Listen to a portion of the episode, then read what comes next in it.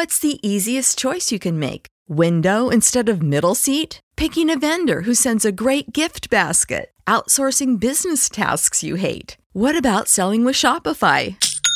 Whether you're selling a little or a lot, Shopify helps you do your thing, however you cha-ching. Shopify is the global commerce platform that helps you sell at every stage of your business. From the launch your online shop stage to the first real-life store stage, all the way to the did we just hit a million orders stage? Shopify's there to help you grow. Whether you're selling scented soap or offering outdoor outfits, Shopify helps you sell. Wherever and whatever you're selling, Shopify's got you covered. Sign up for a $1 per month trial period at shopify.com/try. Go to shopify.com/try now to grow your business, no matter what stage you're in. Shopify.com/try. We made this.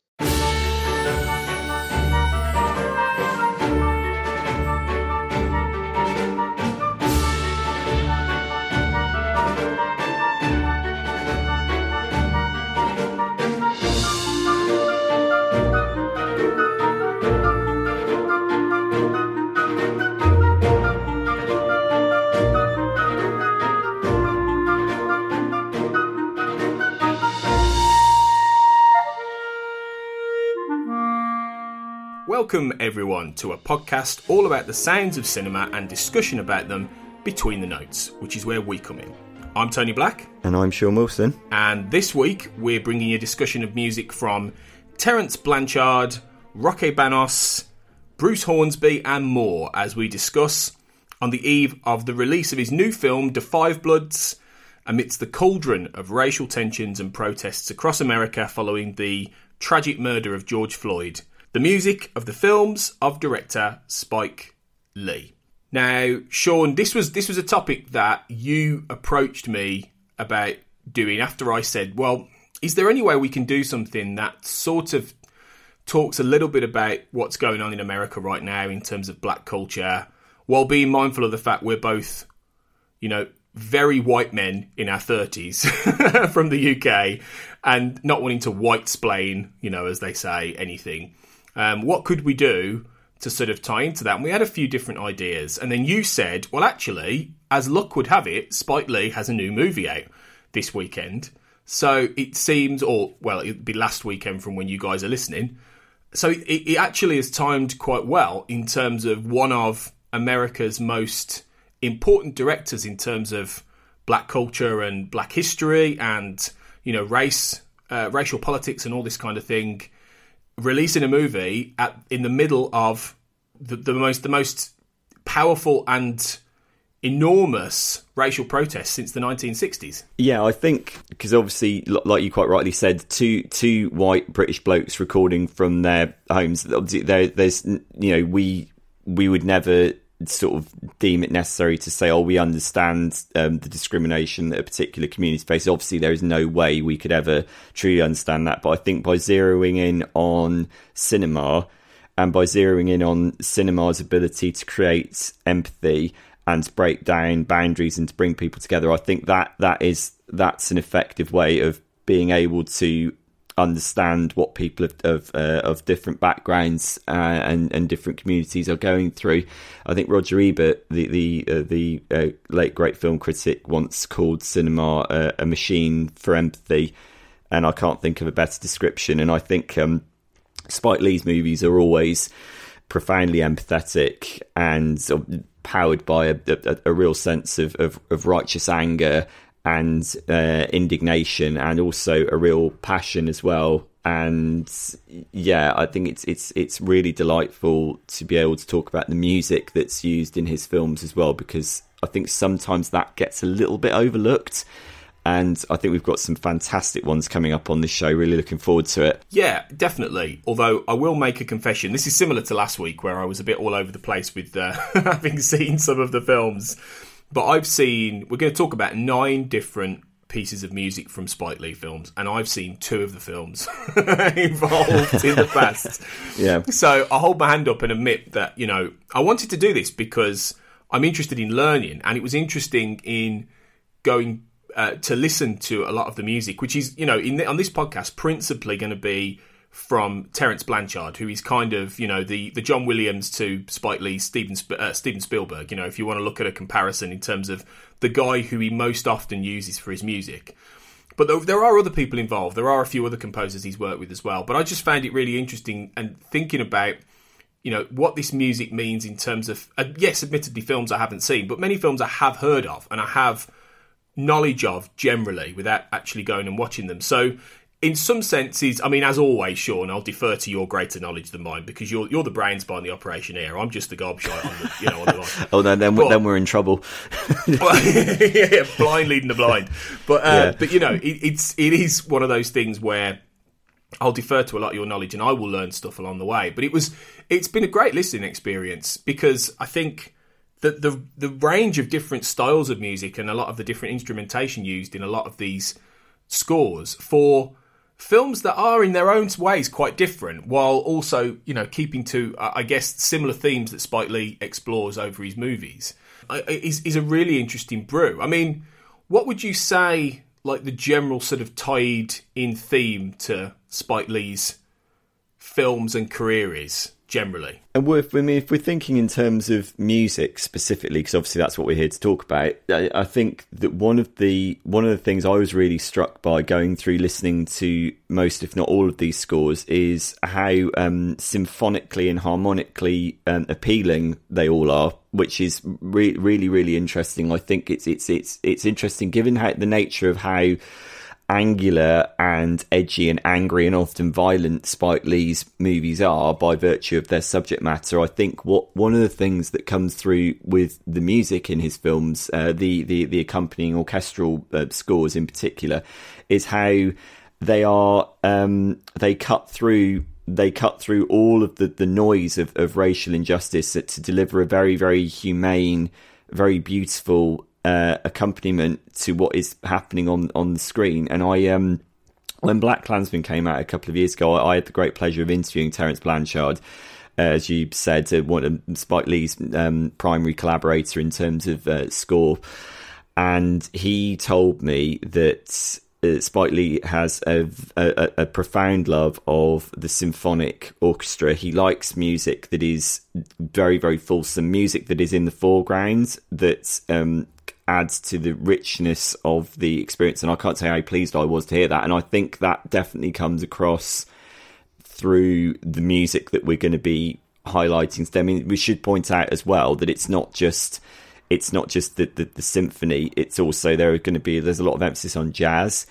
And I think some of the most interesting intersection points for me are when the jazz ensemble meets that of the symphony orchestra. So you get the two styles often sort of mixing and colliding together, which, you know, one would imagine is the, you know, in some senses, music that is rooted in the African-American community mingling with the needs of a score that captures the sort of profound emotional weight of what's going on. I think, yeah, there are definitely sort of themes running through this. Yeah, and I think those are aspects I think you'll definitely pick out, you know, as we go through in terms of Spike Lee's music. And as we say, there has been a new Spike Lee film out this weekend as we record, or last week as you're listening. And that's kind of where we're going to start, I think, talking about that score. What I will say beforehand, as always, is there will be a Spotify playlist on our show notes. So if you do have the means of listening to the playlist alongside listening to our podcast, then go for it. If you, I did think, after I've said this a couple of times, a lot of people listen to podcasts on the move, and you can't really listen to music and a podcast at the same time. And you might listen to it afterwards or beforehand in terms of music, that is. But if you can do both at once, go for it, because I think it'd be a nice accompaniment to what we're talking about. And pretty much all of these scores, maybe bar one, are on Spotify. So we will be able to put, you know, a lot of this music out there for you to listen to and select from. Also, what I will say is that we are on iTunes if you haven't subscribed. So we'd really be grateful if you're enjoying the podcast and you're enjoying us coming back to talk about this stuff. You could get on iTunes and give us a, ideally, 5-star rating and review. That'd be really useful to help us get a bit more known and attract more listeners to our ramblings about film music. So if you could do that, we love you even more than we already do. And me and Sean love you a lot, you know? We love you. It can't be measured, this love. It just simply can't be measured. Just make sure you listen to us. Yeah, we've tried to measure it. It doesn't work. But yeah. So yeah, anyway, let's crack on and talk about Da 5 Bloods, which is the new film by Spike Lee, and it's scored by Terence Blanchard, his regular collaborator for the most part. And it stars, amongst others, Delroy Lindo, Clark Peters, Chadwick Boseman. And it's about four African-American Vietnam veterans who return to Vietnam in search of the remains of their fallen squad leader and the promise of buried treasure. And I'm an idiot, Sean, because I had two choices last night in terms of films to watch. I'm recording this on a Saturday morning, and this came onto Netflix on the Friday beforehand. And the choices were this: Da 5 Bloods on Netflix or Artemis Fowl on Disney Plus. And I suspect foul play. Here. Well, yeah, yeah, foul play. Or to quote the Grail Knight in Indiana Jones and the Last Crusade, you have chosen poorly. Because I picked Artemis Fowl Up, which was a terrible decision for reasons I won't go into, except to say that realistically the only decent thing about that film is probably Patrick Doyle's score, but that's an entirely different conversation we may have at an entirely different time. But I should have picked Da 5 Bloods, Sean, as you did. So A, is it a good film? And B, what did you think about the music? For the most part, it is a good film. As is usual with Spike Lee, it's 2.5 hours long and it probably could have had about 20, 30 minutes cut out of it. I think that, as a lot of people have said, it's kind of a mixture of Apocalypse Now meets The Treasure of Sierra Madre with a bit of that. Brilliant, actually. Yeah, I know. Doesn't that concept sound amazing as well? Sounds amazing, yeah. It sounds really, really good. And with the more than a dash of the 1990s film Dead Presidents, which was made by the Hughes Brothers. And I've not seen very many comparisons to this, but that was directed by the Hughes Brothers and scored by Danny Elfman, actually. Danny Elfman doing a really interesting experimental score that's well worth seeking out. But the idea, I was thinking about this when I was watching Da 5 Bloods, I was thinking, I can't think of very many other films apart from Dead Presidents that have focused on the African-American experience in the Vietnam War. I thought this is quite... within the context of Da 5 Bloods, that feels quite unique, and I was very, very, very, very intriguing concept. And it is very much about how the movie begins with as a lot of Spike Lee movies feature montages. This opens with a montage of footage that intercuts between footage of the civil rights movement in America in the 1960s with footage of African-American soldiers having been drafted to serve in the Vietnam War. And what the movie does, I think, very, very pointedly, it is a Spike Lee movie after all, is it shows how the oppressed sort of African-American communities were basically co-opted to oppress another society on the other side of the world. So you've got the oppressed oppressing further people at the behest of, you know, a phony American war, and you can get a sense of the anger and the disillusionment immediately from this opening montage sequence. It's very, very well edited, and that theme plays right the way through the movie, in which, you quite rightly said, you have these four African-American Vietnam War veterans who it's a moment of reckoning. They go back to the country that almost defined their lives, really, against their will. You know, they don't want to serve in the Vietnam War, and one of the most powerful scenes in the movie is where you get one of the flashback sequences in which there is a radio broadcast that apparently is based on a real person, Hanoi Hannah. They are listening to Hanoi Hannah, and they hear that Martin Luther King has been assassinated in America. They are in Vietnam. They are completely disempowered to do anything about this. So the battle that they should be fighting in America, they are unable to fight because they are over in Vietnam fighting a phony war, largely on behalf of white Americans. And that's one of the most powerful scenes in the film, because it shows how these characters have been disempowered. And that is kind of the crux of the movie, in a way.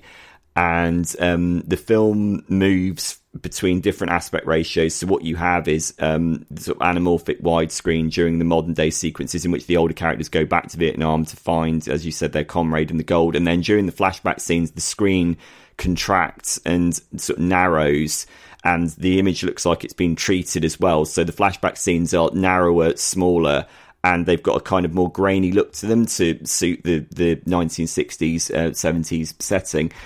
That's really impressive as well. And all of the various characters are dealing with the horrific legacy of what they've been through in various different ways. Delroy Lindo is brilliant. I mean, Delroy Lindo doesn't get anywhere near enough leading man roles. And one of the things I like about this film is the way it gives him and Clark Peters as well. They're at the forefront. They're not hanging around in the background like they so often do, stealing the show in other movies as side characters. They are up front. They are two of the leading men in it.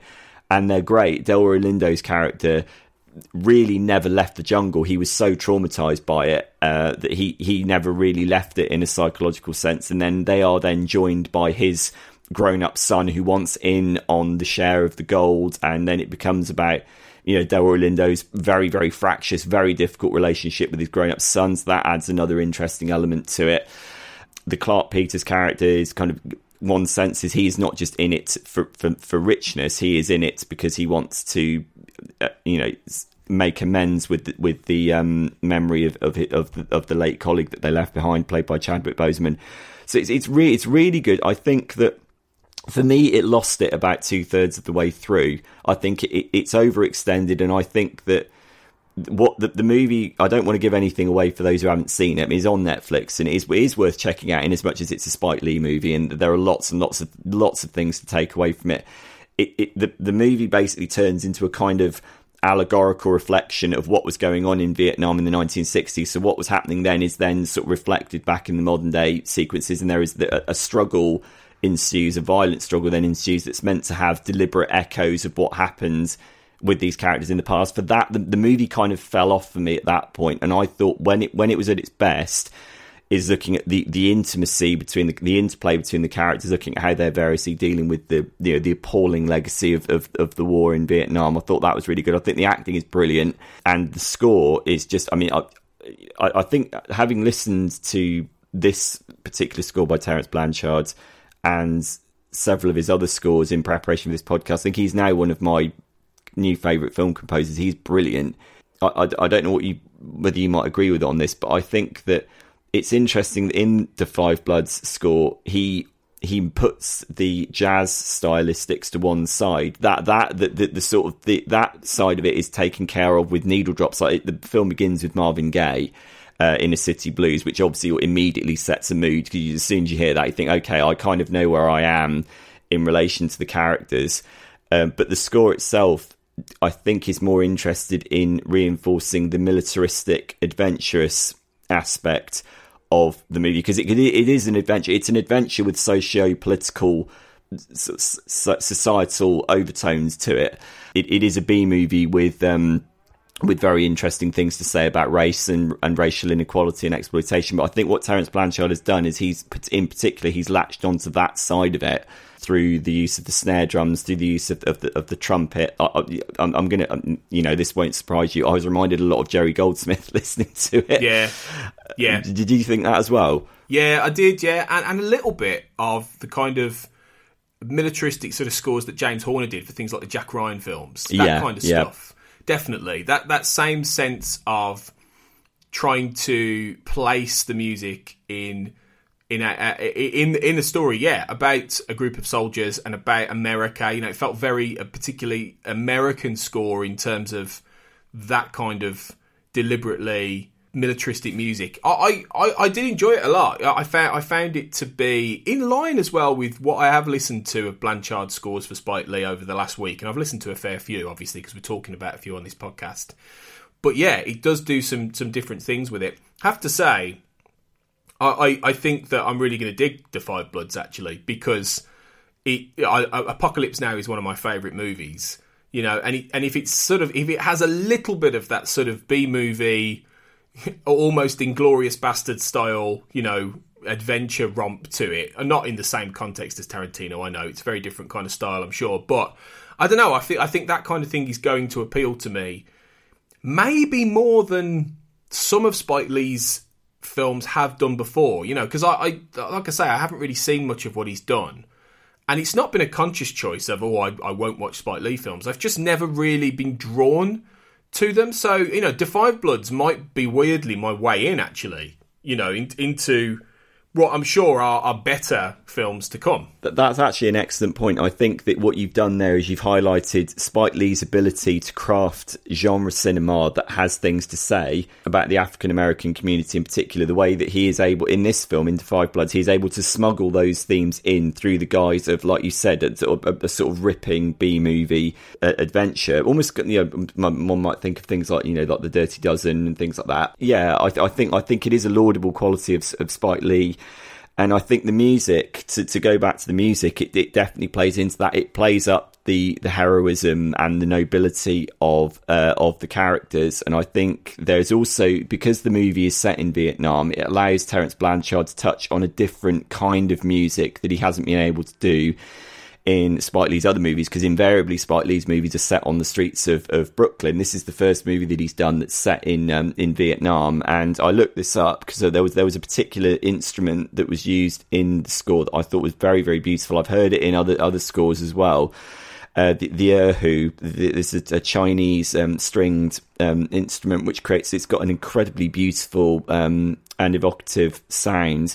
And that was interesting. That shows how Terence Blanchard can adapt his own sound for Spike Lee, the way that sound has continued to evolve throughout all of the collaborations they've done. And they've now alighted on a new tone that I think is very, very beautiful. And it speaks of the environment. And also there is because you haven't seen it, I don't want to give too much away. The Clark Peters character has a moment of reconciliation with... a woman called Tien towards the beginning of the film, although this has ramifications all the way through the movie.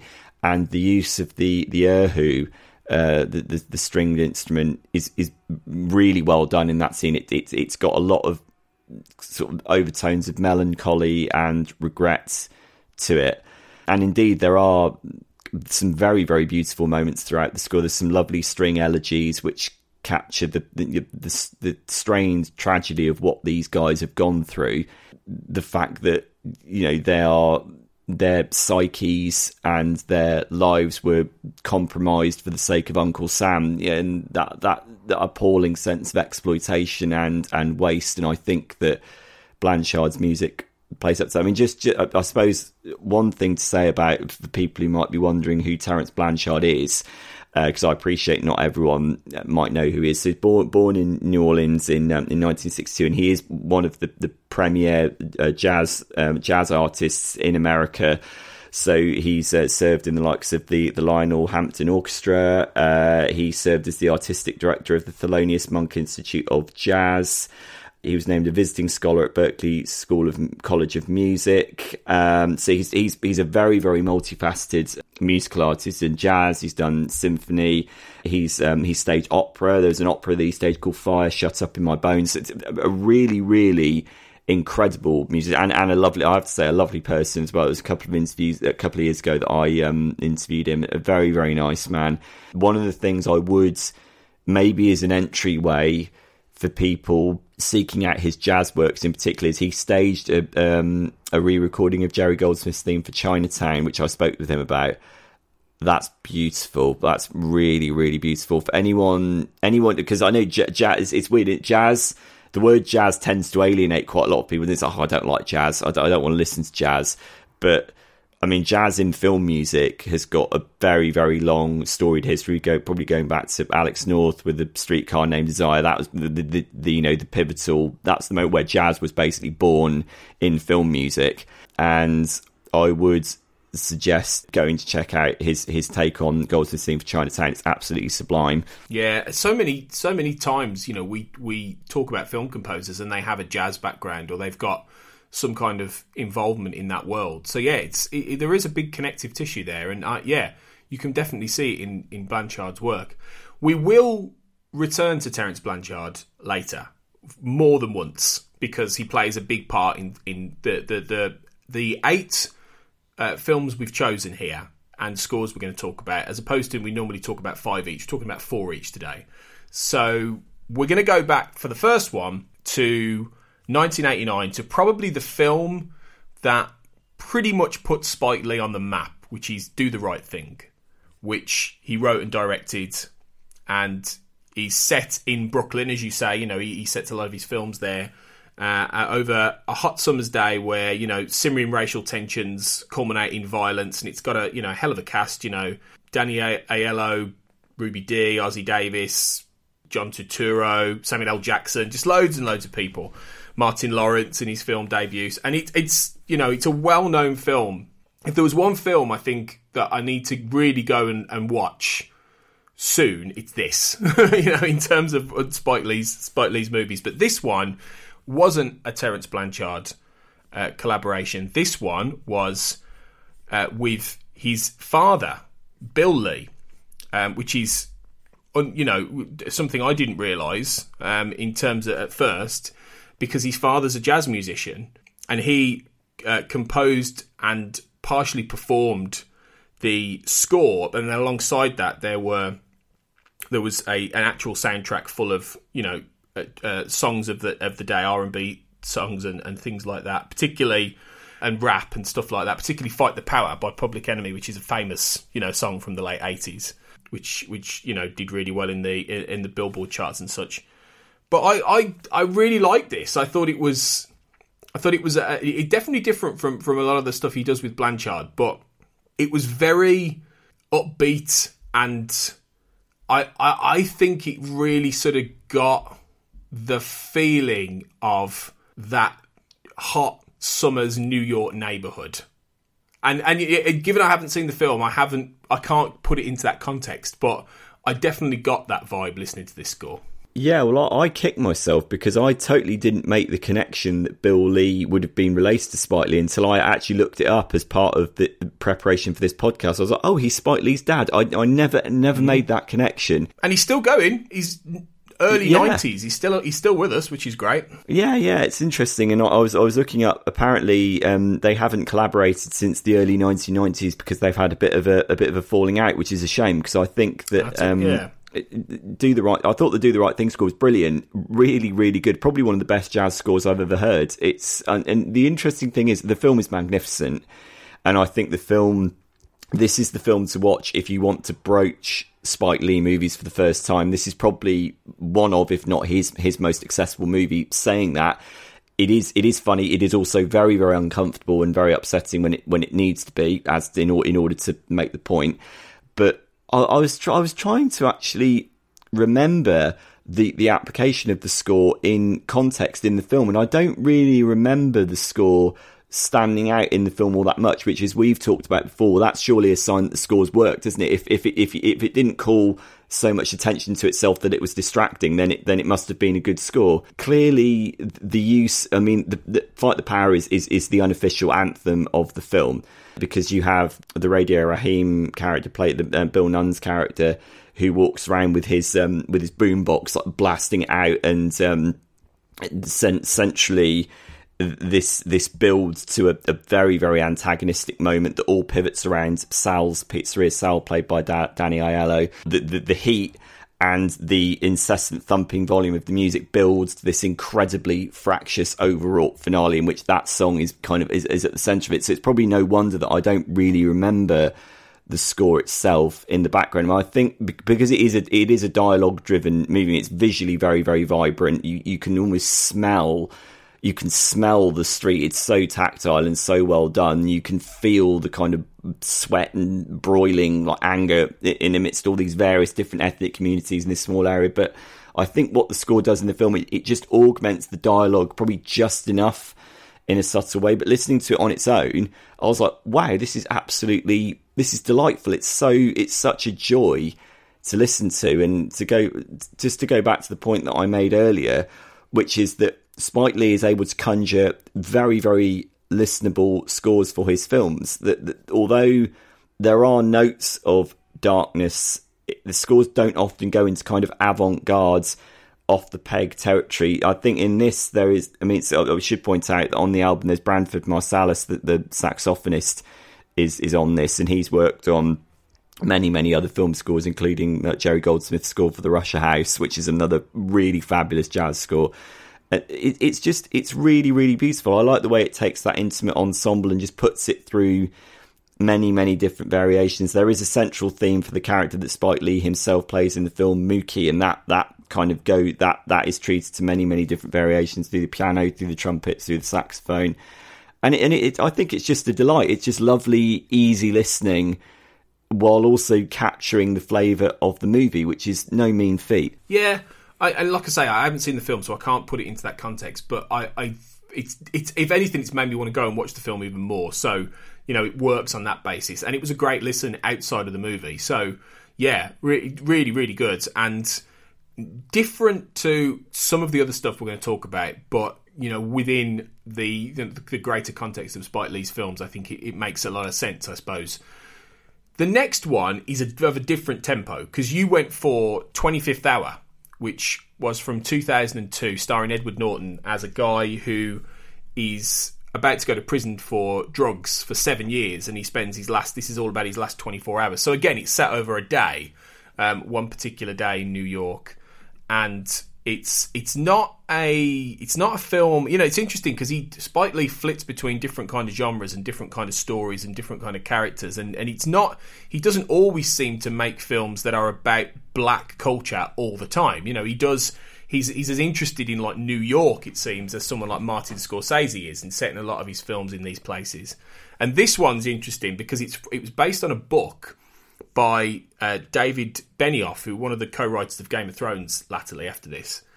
And Spike Lee was interested because of a monologue that Benioff wrote in the book called the Fuck Monologue, which was where the lead character of Monty ranted against the five boroughs of New York. And Benioff was thinking about getting rid of it, but Spike Lee said, you know, keep it in terms of the actual script. And Disney didn't want him to film it, but in typical Spike Lee fashion, he went, fuck you, I'm going to film it anyway. And he did. Yeah. But yeah, so it's interesting about how he approached this. And this is one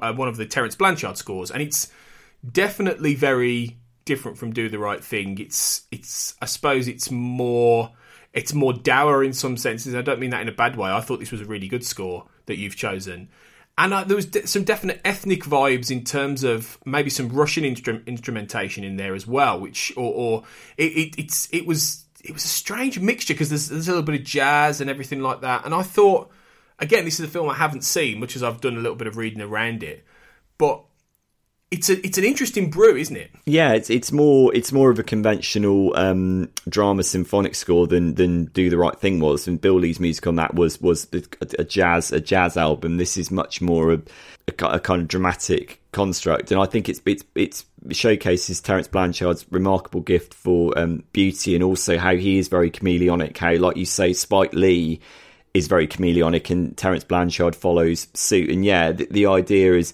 I mean, this was one of the first post 9/11 New York movies, and it's generally held up to be one of, if not the greatest in that area, in terms of the anguish and the torment that New Yorkers felt in the wake of 9/11 is kind of channeled into this movie. And I think you can definitely hear that through the music, through the low drums and the low strings. There is a kind of brooding sadness to it, but there are also moments of incredible elegiac beauty, and the opening track in particular is very, very beautiful with the high register strings, which is very, very lovely. And I think what Terence Blanchard does with this score, he paints light and shade very, very well. And I think you're right, yeah, it goes from like jazzy piano to almost like a kind of Middle Eastern influence to what sound like bagpipes, and then back it all not sort of troweled on, just subtle enough, because Terence Blanchard is, as need it not be said, he's a fabulous composer and he doesn't overdo things. There's just enough texture to suggest the various ethnic mixtures of New York, who, you know, one might imagine are in some ways at each other's throats in the film. But then, you know, as you pointed out, that monologue there, at the end of that monologue, Edward Norton's character throws it back on himself and sort of says, well, I've just ranted for 5 minutes at various communities. I'm no better than any of them.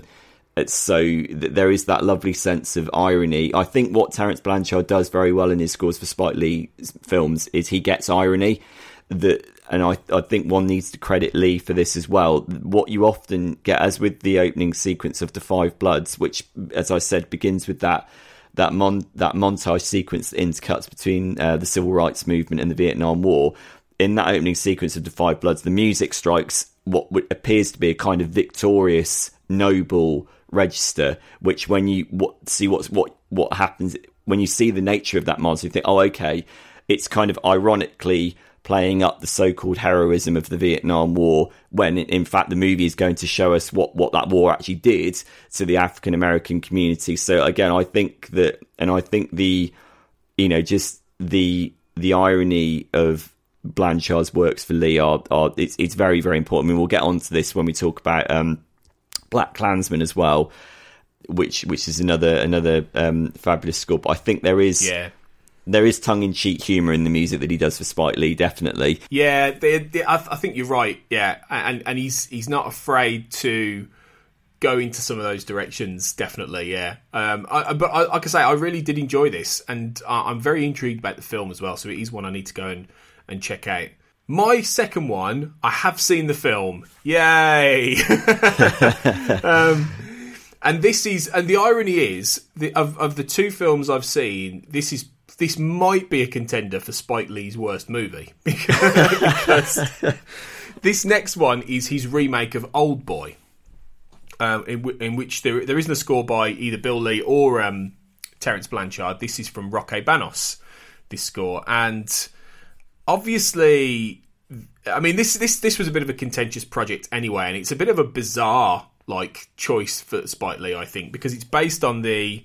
Original Park Chan-wook 2003 South Korean movie, which is, I mean, an absolutely brilliant, fucked up film in so many ways. But it's a masterpiece, that is, based on an original sort of Japanese manga. And like a lot of South Korean films, it really didn't need a remake in the US. You know, and in this one starred Josh Brolin and you know, good cast. You know, Elizabeth Olsen. Samuel L. Jackson, and it's essentially about this guy who wakes up in a room, and he's basically in there for 20 years. He's kidnapped. He's trapped in this room for 20 years, and by his captors, and he finds out his wife has been raped and murdered, and that he's the prime suspect. And he spends 20 years in this room, gets into shape. And then intending to get out and get revenge on the people who killed his family. And I'm underselling the original, and I'm sure you've seen the original, Sean, but I'm underselling the concept of this because it's way better and way more twisted than I'm giving it credit for. But certainly the Park Chan-wook version. But the remake is rubbish. Like it really, and I hate to say that about Spike Lee, but it is. It's rubbish, and I think.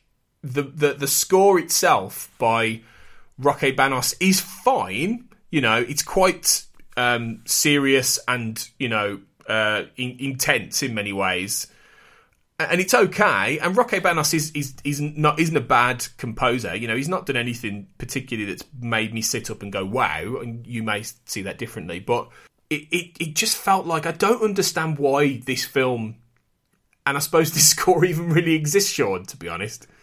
I mean, I should confess I haven't seen Spike Lee's take on Old Boy deliberately because I cherish the South Korean one so much. Cause it's just, don't bother.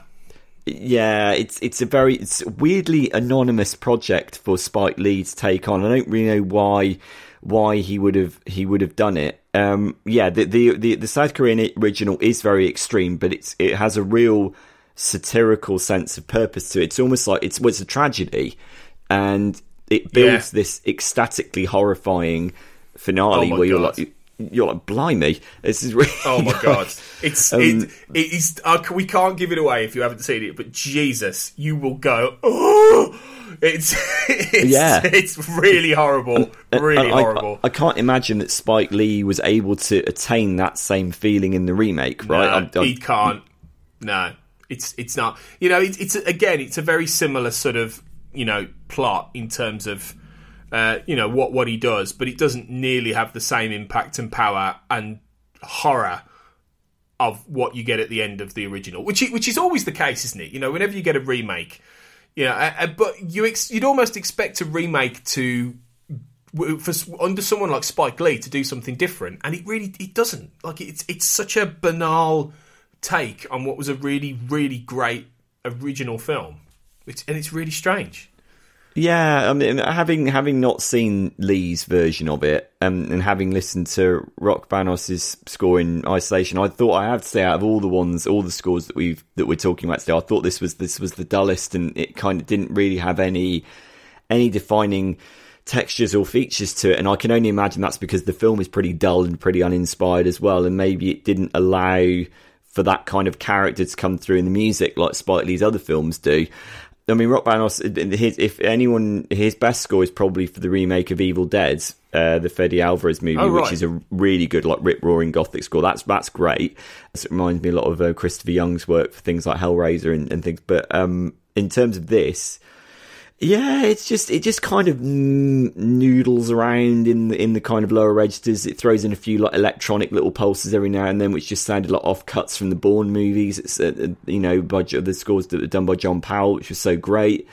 I couldn't really think of anything to say about it. I couldn't really pick out any discernible themes. I couldn't pick out any way that it was communicating the narrative of what was going on.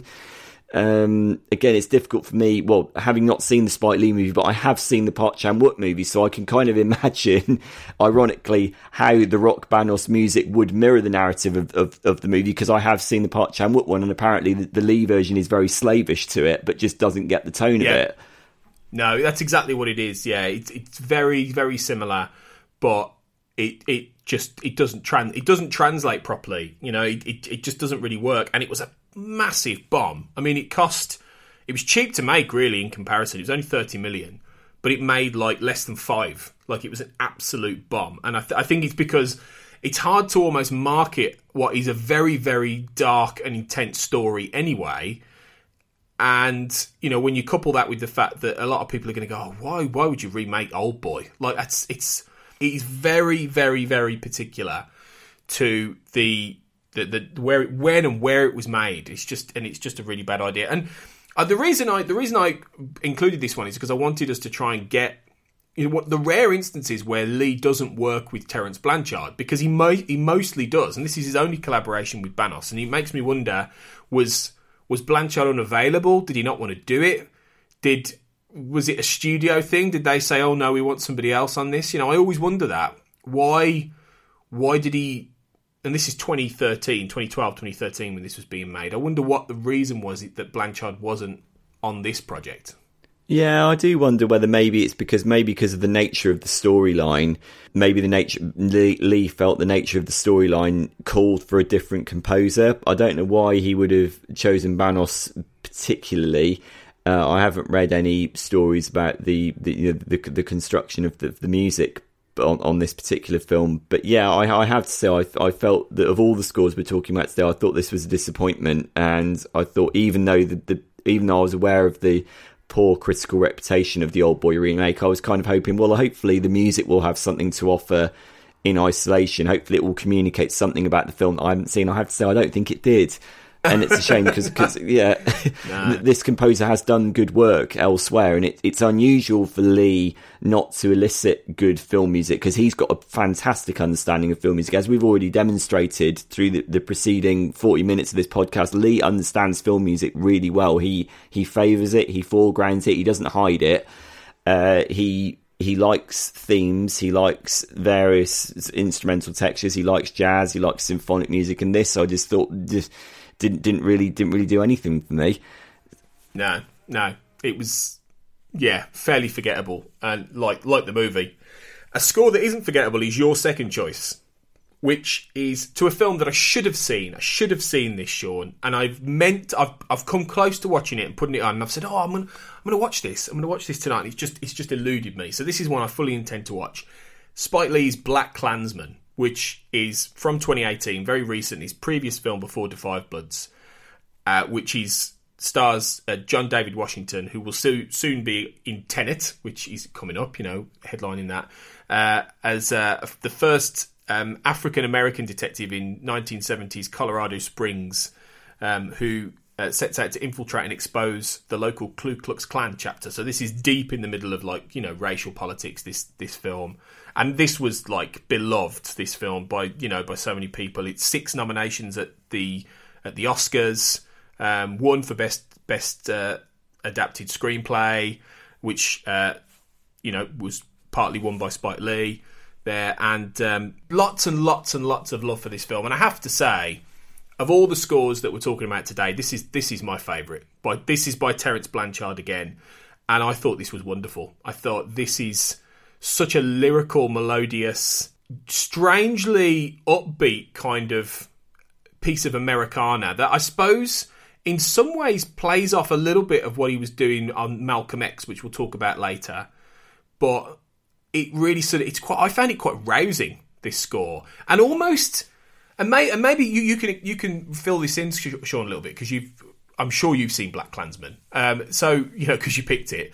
But I feel like it's maybe tonally suggesting the film isn't quite what people expect, which is what I've always thought about BlacKkKlansman, that it might not be a film that you go into and you get quite what you thought you get. Well, I mean, it is a Spike Lee movie, and it does revel in a sense of unpredictability and sort of confrontation or stylistic choice. I mean, Spike Lee isn't backwards in coming forwards in terms of putting something right in your face and either, you know, making you, like, wince in horror or making you laugh uncomfortably. BlacKkKlansman does both in equal measure. It's a really, really terrific film, and yeah, it was Spike Lee's comeback film after probably a few years of just meandering non-projects like Old Boy. This kind of came roaring back. It's like, here's the Spike Lee that we know and that we like. And yeah, I think the score is brilliant. I'd completely forgotten that Terence Blanchard actually got his first Oscar nomination for this. He was one of the recipients, although he didn't win. It's a score of empowerment. It is an empowering, in spite of what the title implies and what the very, very provocative poster implies. It is meant to be an empowering story, which again goes into that. There is a sense of irony going through the score. The idea of the brilliance of the film is that Ron Stallworth, played by John David Washington, rings up the Ku Klux Klan and pretends to be a white person, pretends to be a white supremacist on the phone, which then compels Adam Driver as his partner to go and pose as the other half of him in person. So you got a sort of black pretending to be black, pretending to be white. So you have this kind of racial duality going on, which is played for humor and horror in equal measure. But it's a movie that basically delivers a huge fuck you to the Klan in a very kind of brash, very full-on kind of way. And I think that Blanchard's score definitely plays off that. There is, listening to it again in isolation, I could remember there's the central theme for Ron himself, which I could remember weaving its way through the movie, which has got this kind of like sort of 70s like funk style to it. It's got a swagger to it. And it's basically, you know, you mentioned Django Unchained earlier. Like in Django Unchained, Jamie Foxx's title character takes on the institution of slavery and blows it to the ground. In this, you have sort of John David Washington's character coming in and literally tearing up the rule book, not only by becoming the first African-American detective in the Colorado Springs Police Department, but also by having the audacity to actually ring the Klan up and play them at their own game. And I think that the heroism that's inherent in the music is very, very important to that. Again, you've got this kind of funky, swaggering motif for John David Washington's central character, you know, and it's that sort of gains in stature as the score goes on. That theme becomes kind of bigger and more grandiose as the nature of his purpose, his crusade, whatever you want to call it, becomes more and more apparent.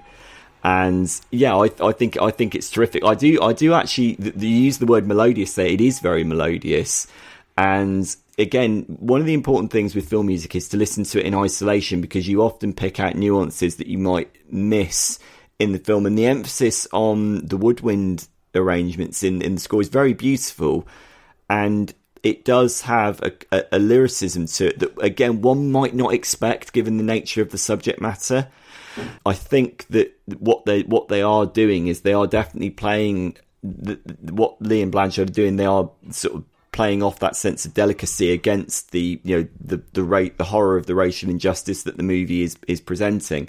But again, it is also a very, very ironic score. The film begins by basically showing how racism has become systemic in pop culture. The movie begins by invoking Gone with the Wind, which is obviously, that's now got into a lot of trouble because I think it's been removed from, is it HBO Max or HBO Max? Yeah. Briefly, until there is cultural context added, apparently. That's what they're saying. Then they're going to put it back on with the racial context in place in terms of information. Okay, fair enough. Well, what BlacKkKlansman does, it opens by showing how Gone with the Wind perpetuates a certain image of African American people, and the music in that scene again is very beautiful, but it's beautiful with a sense of making you very, very uncomfortable, in a sense of, right, okay, the music has kind of got a cognitive dissonance with what I'm looking at. And then we then go into an opening black and white sequence with Alec Baldwin as a white supremacist who is addressing the camera directly. He's talking directly to us. Again, this is a very Spike Lee thing. It's a lot of subjective camera work. And the music, again, sort of builds in this sense of almost nobility, but it's obviously, it's not meant, it sounds noble, but it's meant to be playing up the hideousness of the Alec Baldwin character, who is apparently fighting for the white cause. And there's a lot of that throughout the BlacKkKlansman score, and it works very, very well with the humorous tone of the movie. Clearly, the movie also has, as with all Spike Lee movies, it has a serious intention. And I think that as we get further and further into the film, and the actions of the clan need to be addressed and intercepted and quashed, you get much more violent textures again through the snare drums, through the timpani, and I think that is important as well. The score also wants to make a serious point through the various textures that it deploys. But yeah, it's really, again, the word is listenable. It's very, very easy to listen to, which is remarkable given that the film is composed of so many like jagged edges, and it really makes you go, oof. There are several moments that make you laugh, also make you go, oh, that made me wince, like that. it's a really, really good combination of film and music. I'm excited to get to it. I am going to watch that soon, because it's one that I should have done already. So yeah, cool, brilliant, good choice. My next choice, again, is a film I haven't seen, shocker, but this one is from one of Spike Lee's lesser-known recent films, I suppose. This is Red Hook Summer from 2012, which he co-wrote and directed. He described it as the sixth film in what he calls his Chronicles of Brooklyn series. So that's following his first major film, which was She's Gotta Have It, Do the Right Thing, as you mentioned, Crooklyn, Clockers, He Got Game, all of which sort of are set within the same, not necessarily like a Spike Lee shared universe or anything, but the same kind of style and context and place. And this is all about a young boy who is sent to live with his preacher grandfather in Red Hook, Brooklyn. And then it gets into quite dark territory, I think, in terms of accusations about sexual molestation in the church, which was covered up, and it seems to go into some serious subject matter. But the score is not by Terence Blanchard. This one's by Bruce Hornsby, who is a singer-songwriter and pianist. And this, there are vocals. There is some lovely lyrical vocals from and songs from Judith Hill and John Batiste on organ music. But a lot of this is piano, and he's quite beautiful, actually. I thought this was, I mean, it's different from a lot of the stuff we've talked about previously. But Hornsby has a lot of background in everything from classical jazz, again, bluegrass, folk, gospel, and it's you can hear that in a lot of his work in this.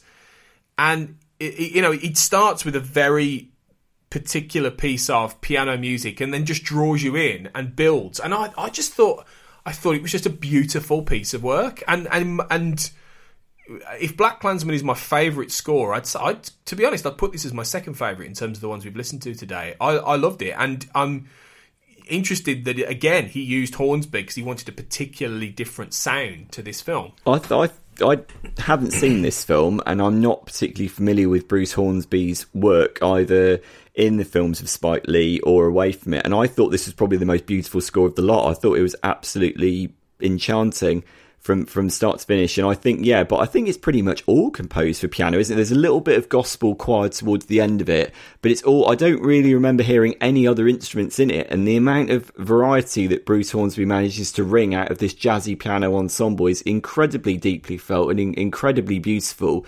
I can only imagine that was a deliberate stylistic choice, because it's often alleged that the piano, because the piano is often located in a domestic environment, the piano has a sense of intimacy and warmth to it. I imagine, given what you've just said about the story, I imagine that's how the nature of the instrument and the nature of the story kind of match up.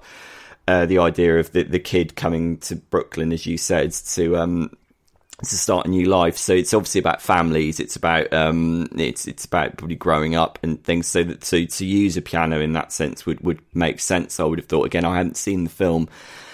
I thought it was absolutely lovely, and the translation of the themes. There appeared to be several themes going through it. There's a hymn that's attributed to it that is lovely, and is then translated into a gospel variation on the end, which again sort of plays right into the heart of the communities that Spike Lee focuses on so much. I thought this was really, really nice. This wouldn't have been a score that I ever would have sought out.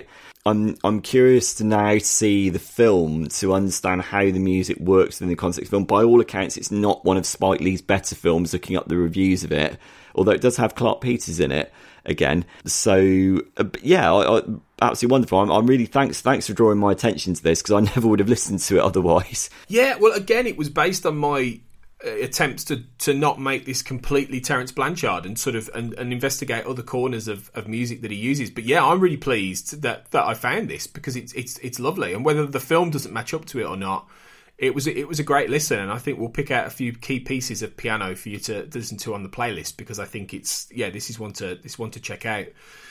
Your next choice is another the other film I have seen, which is 2006's Inside Man.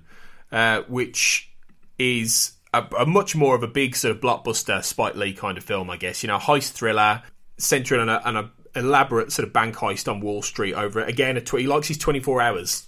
Spike Lee, he does. 24-hour period. And he likes the condensed time frame, definitely. And this sees him reunite with Denzel Washington in the main role, but as the hostage negotiator, and then you've got Clive Owen as the mastermind behind the heist, and Jodie Foster as a power broker in Manhattan, and even Christopher Plummer, and really, really big cast. Willem Dafoe, Chiwetel Ejiofor, big blockbuster kind of film, this. And and again, this is Terence Blanchard, and this was, I think, his score sort of reflects the more action sort of stylistics of this. I really liked it. I thought it was a great score, but it's a lot more up tempo in terms of that heist action feeling, I thought, and a different kind of structure to it than some of his other pieces we've heard today. Yeah, I think it's definitely the most conventional score that Blanchard has done for Lee, which makes sense given the nature of the movie. Obviously, it's a heist movie, it's a genre movie, and therefore there are certain conventions that the movie has to obey, more so than many other Spike Lee movies. This film is probably defined by certain conventions and tropes and cliches, if you want to say. I don't say that as a bad thing, because I think Inside Man's a really terrific film. And yeah, I think that looking up the score just looking it up, is performed by the Hollywood Studio Symphony, so obviously one of the preeminent film orchestras in the world. So they clearly put a lot of investment into ensuring that this score was big and bold and dramatic and played by some of the best musicians around. And yeah, I think it actually reminded me a lot of the work of Howard Shore in a lot of places. It's the sort of thing I could imagine Howard Shore maybe doing in his pre-Lord of the Rings days. And did you think that there's kind of sense of stuff? Yeah, Panic Room 7. Although it's not quite as dark as the score for 7, but I think there are overtones. But just that sense of simmering tension in it, interspersed with which are occasional sort of jazzy interludes or bluesy interludes. You have the theme for Denzel Washington's character, which again, Blanchard is very good at this. He's very good at empowering the Central African American character through the music. He'll use like certain stylistic sort of conventions which will tell you about the nature of a particular character in a Spike Lee film. And I think intermixed with that, you have a lot of orchestral violence, again, with a lot of timpani and tense strings. But it, once more, it's not hard to listen to.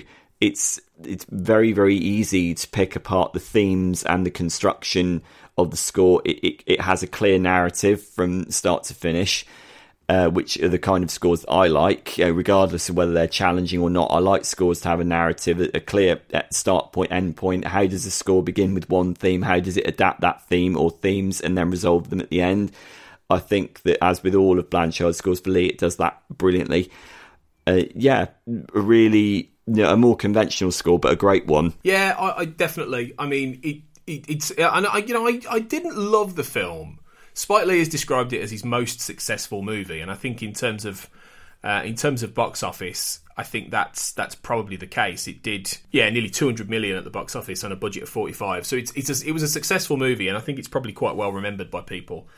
But I didn't think it was an amazing film. But the score did find it an enjoyable listen, definitely outside of the movie, even if it is a bit action, conventional in that sense. Did you know there was a sequel to Inside Man, Sean? Was there? Really? That came out. It came out in... Oh, no, I'm not joking. There was originally supposed to be a sequel, made by Spike Lee, and they nearly got it together, and the funding fell down, and it's not happening. But there was a direct-to-video sequel that came out in 2019, which is directed by MJ Bassett, starring Ami Amin, Rhea Seehorn and Roxanne McKee. So it's not quite the star cast. It's not Denzel Washington or Chiwetel Ejiofor or Clive Owen, is it? But never mind. No. But it's the same characters. They're playing the same characters. Or similar characters. Pretty much, I think so. Or they're similar characters. Oh my God, you gotta love the old direct-to-video. Well, it's not even direct-to-video anymore, because, well, I suppose it still is, but that's an old term now, isn't it? I suppose it's direct-to-streaming, or direct-to-VOD, it's God bless. Mind you, it's probably better than Artemis Fowl, but there you go. I'm gonna have to see this now to see how bad it is. Thing is, right, and not to get off this topic here, but it's not Cats. Like, it's not wincing, juicingly, shockingly terrible. It's just really boring. Like, and I always say, right, if you're gonna watch, don't. If people haven't seen Cats, that really isn't one of those, it's so bad you must watch it. It's just so bad, don't ever watch it. But there are lots of films that are like, trust me on that one, but there are lots of films where you go, oh, it's bad, but I've got to watch it. I always think the boring ones are the ones to avoid, because there's nothing there. Like, you know what I mean? Like, and Artemis Fowl is one of them. It's just boring. So... At the very least, with cats, it's so bad that it'll invoke a reaction. Whereas Artemis Fowl just sounds like it would just be met with a shrug. It's like, oh, well, that was a waste of 2 hours of my life, wasn't it? So basically, the only bit that will raise an eyebrow is when Judi Dench comes on screen, and you'll see what I mean. Okay, but yikes! That poor woman, she deserves better. What Judi Dench has given a yikes performance? That's never happened. It's more that the yikes is more that, like, what Judi Dench has to sort of look like and sound like, more than necessarily. No. She's never bad as an actress, but just go and watch those scenes, Sean. Forget the rest. Just go and watch the scenes with Judi Dench as the commander of a pixie sort of secret service, basically, and then you'll see what I mean. Yes, God. I did say a pixie, maybe a fairy, secret service. Yes, I did say that. God. Anyway, back to Spike Lee, because that's what we're here to talk about. My last choice is probably Spike Lee's most famous movie, which is Malcolm X. from 1992, one of his earliest. And I mean, this again is a film I've not seen, but I really want to, because I love American politics. I really, particularly American politics of the 1960s, and this is all about. This is one of the great sort of American biopics. Denzel Washington as Malcolm X. It's over 3 hours long. It's an epic, and this is, I think, his first collaboration with Terence Blanchard, or maybe his second. It's one of the early ones, and this is a sweeping epic of a score, isn't it? Really, I mean, this really covers all kinds of territory. You know, in another world, it could have been a score for like an Oliver Stone movie. This, because it is like incredibly tied in, I think, with that Black American history experience. Yeah, I think sweeping is exactly the right word. I mean, certainly when you have a person of the stature, albeit controversial stature, of Malcolm X.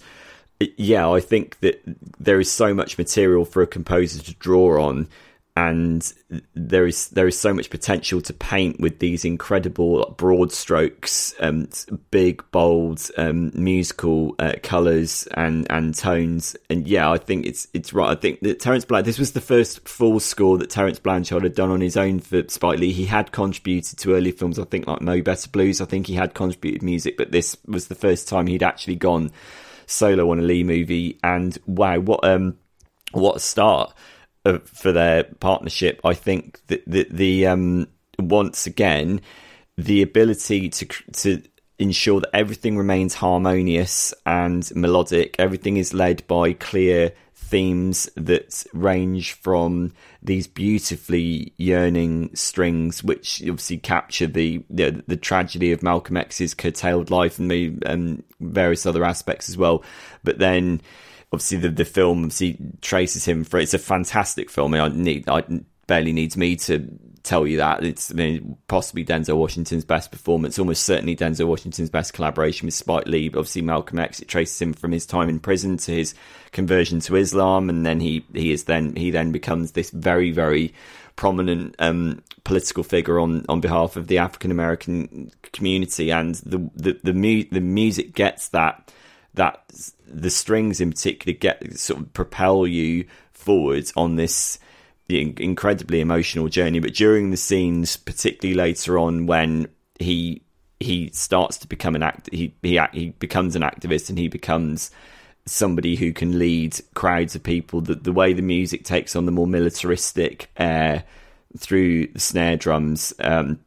There's the brilliant scene when he says to the hospital, and he points with his glove. I mean, if you haven't seen the film, you won't know what I'm talking about, but anyone who has seen the film, there's just a close-up of Malcolm X's sort of gloved hand just sort of pointing, and then everyone on command just sort of turns and marches. So it's this kind of, and then the music reaches this kind of like sort of ecstatically rousing moment, which shows that Blanchard and Lee are absolutely hand in hand in terms of how to represent this character. How do you represent the magnitude and the might of this character? He's one of the defining figures of the 20th century. Love him or hate him, it's a very, very important figure in American racial politics. And I think that the fact that Lee he obviously wasn't in a position to tell Blanchard, right, hang back with the music. No, just really, really paint in big, bold, brash strokes with the score. But that's not to say it's not intimate either.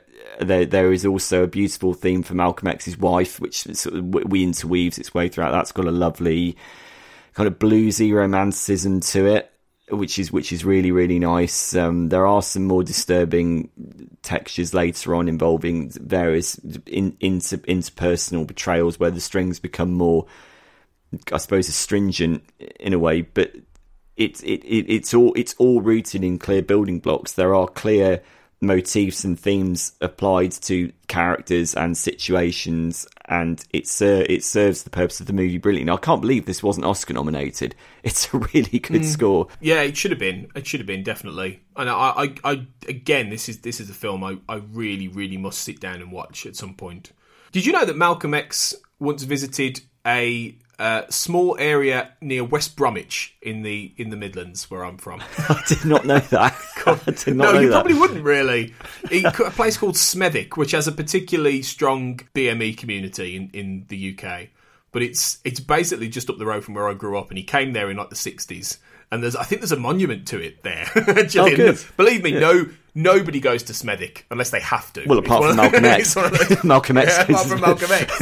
Right, but that's amazing. Of all the places. Yeah, I know, of all the places in the UK he came to, but that probably speaks to the kind of man he was, actually. Yeah. And that he was going and visiting, like, particularly strong black communities. So, in the 60s. But, yeah. Fascinating. I want the sequel to be Malcolm X in Smethwick. That's the film I want. Yeah. But anyway. Get Terence Blanchard to score it. Yeah. Exactly. Yeah. So the final score then today is one that you've chosen, Sean, which is from a documentary called A Tale of God's Will, A Requiem for Katrina. And this is scored by Terence Blanchard. But this is, and I don't know a lot about this, but I'm assuming this film is in the wake of Hurricane Katrina in New Orleans and serves as, I guess, a musical way of dealing with that trauma. Well, yeah, I suppose I should say that the documentary is actually called When the Levees Broke, a Requiem in 4 acts. So this is a Spike Lee. Okay. So that's the name of the documentary, which Terence Blanchard scored. He then spun off a separate studio album called A Tale of God's Will brackets A Requiem for Katrina, which contained within it various bits of the music from the documentary. I looked this up as we were preparing for this podcast. I looked it up because I haven't seen this documentary, but it won many awards, and the accompanying sort of studio album apparently won a Grammy for Best Large Jazz Ensemble Album.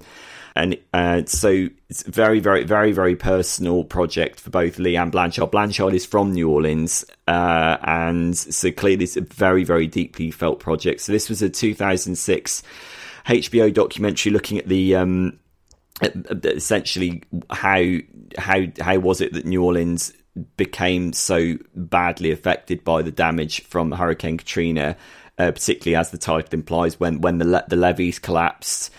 And so it premiered in 2006 on HBO, won many prizes, played at the 63rd Venice Film Festival, so it won 3 Emmys, so very, very, very highly regarded, one of Spike Lee's most highly regarded documentaries. And clearly, when you're dealing with a real life tragedy that strikes right at the very heart of, again, I want to go back to this word that you mentioned right at the start. I don't want to white-splain this. This is actually not what I want to do at all.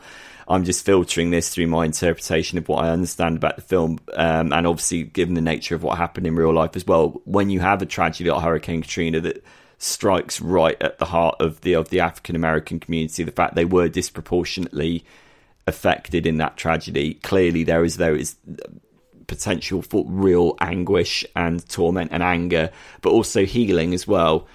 So Blanchard scored the documentary, obviously feeling it very, very personally because he was born in New Orleans, and then he spun it off into this accompanying album, A Tale of God's Will, and it's really beautiful. There are several pieces of music that were taken directly from the documentary itself. He added several other bits and pieces of music. It's available to listen to on YouTube, or you can purchase it. Obviously, it's really gorgeous, and I think that what the music does is it plays out as this series of suites, basically, like sort of 8 to 10 minute suites, which traverse various emotions. But I suppose the primary register would be there is a kind of haunting, anguished beauty to all of them, which clearly speaks of the aftermath of such a horrendous natural disaster, and also speaks of the fact that the US administration's response was so poor that in a way compounds the sense of tragedy. And the way that Blanchard makes the trumpet sing, he is one of the greatest jazz artists in the world. And the amount of emotion that he is able to mine out of the trumpet, it's almost like the trumpet is speaking for everyone that was affected by this. And it's really, really, really beautiful. And the there's the use of like cascading piano and strings to almost like eddying around like the water that swept through the city itself is very, very evocative and very well done. And again, I hadn't seen the documentary. I hadn't listened to this album before preparing for this recording, and I'm so glad that I did, because I was like, wow, it further cements Blanchard for me as one of the finest composers working at the moment. It's really, really gorgeous. Yeah, I thought the same actually, and I think you're right in that he's somebody who isn't are in conversations enough about the great modern American film composers actually. And I mean, by necessity, this podcast today has been heavily Blanchard sort of focused, because Spike Lee clearly understands the power of what he does and uses him on all kinds of different projects with different genres and different textures and things like this. And he wouldn't do that if he didn't think this man had a particular sound. And I think he does. I think he has a particular stylistic approach that is unique to him, and it's one I haven't heard in a lot of other composers that blends, like, as we've said, all of these, these styles from jazz to this sweeping melody. And I think that it's apparent. The more you listen to his stuff in a contained time frame, the more apparent it becomes that he does have a real voice. And I think if this podcast has done one thing, it might be getting people to listen to more of his music in isolation, even outside of the films, because I think he's a real talent, and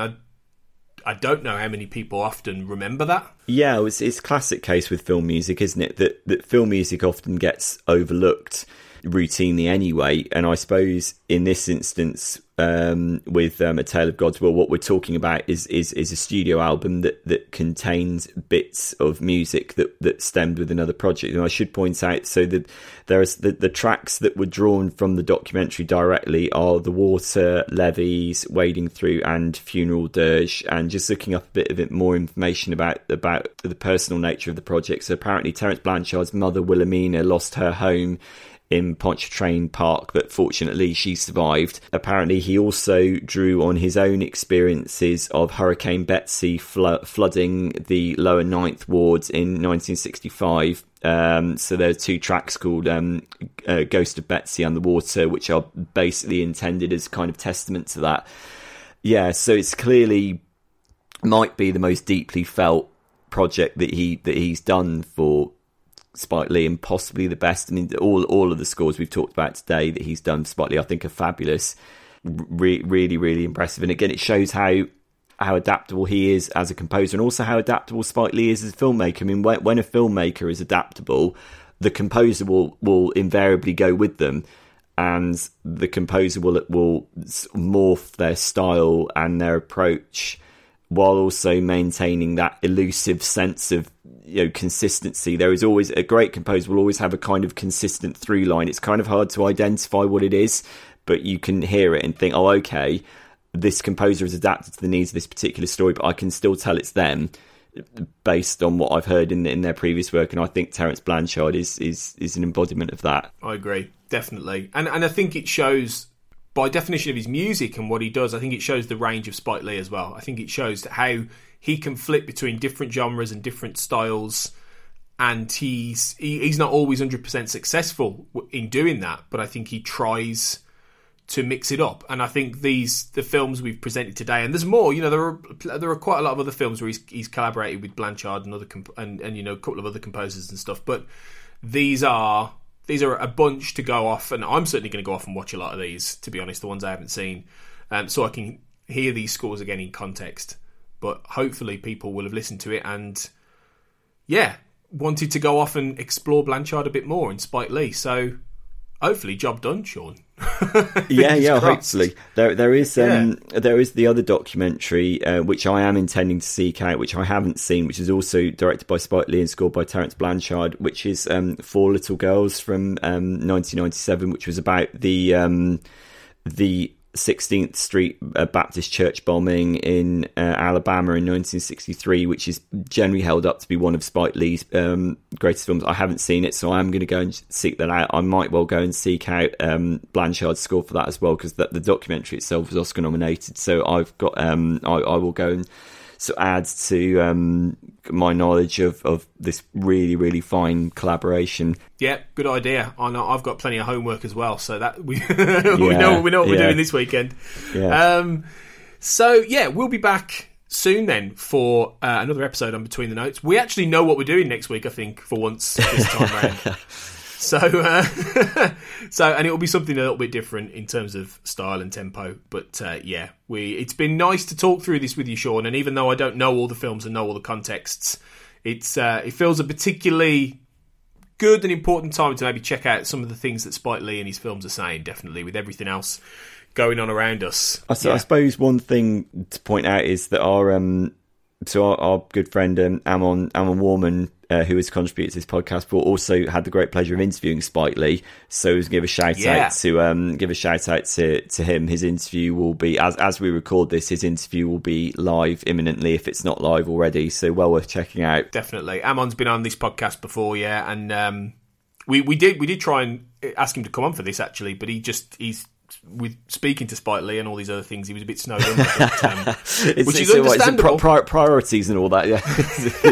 Yeah, I think Spike Lee's slightly more important than us, even though we... So, yeah, definitely go out and check that out, guys, because I'm looking forward to listening to that as well, because I suspect they'll have got on well, to be honest, and it'll be a good interview to listen to. So, yeah, until we're back next week, thanks for joining us for another episode.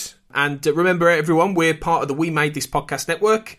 And the music of Spike Lee is not all we're discussing on the network, so we'll give you a taste of what else you might have missed on We Made This in a minute. But until then, we hope you enjoy the film music we've discussed. Enjoy the Spotify playlist if you get to listen to it. We would say stay safe and well until we see you next time discussing the music of film Between the Notes. Elsewhere on We Made This. Shipwrecked and Comatose, a Red Dwarf podcast. That you did when you saw yourself do it in the future. Right, before we talk about this, seeing as we are talking about travelling in time and meeting ourselves, I am a gay. I would definitely have sex with myself. Would you? As two heterosexual men. Would I have sex with Colin? Would you? Well, would you have sex with yourself? Free with this month's issue. But anyway, what are you guys thinking about this one? I'm thinking, even if you're telling me that you're nodding, you're secretly like throwing those arms around, shuffling your feet by your chairs, having a good old dance along to it. You can't not at all. No, I was doing, whereas with, rock tracks, you might be doing air guitar, I was doing air knob twisting, and that is not what it sounds like. Maybe we're moving like dolls up and down. You really should have thought that one through, shouldn't you? One hand on a headphone. Anyway, it's great. Orbital are f***ing great, life. Colin's Freudian slips aside, yes. The Movie Palace. Let's talk a bit about the man himself then, Alfred Hitchcock. This is the first Hitchcock film I'm doing on this podcast. I think he's one of those directors that, sooner or later he was going to come up with something like this. What do you think, if you could kind of summarise it, is so great about him? I think the main reason is he was like the first celebrity director. He was the first director that people knew who he was. They could put a face to the name, and he had this persona. Check out all of these shows and more on the We Made This podcast network.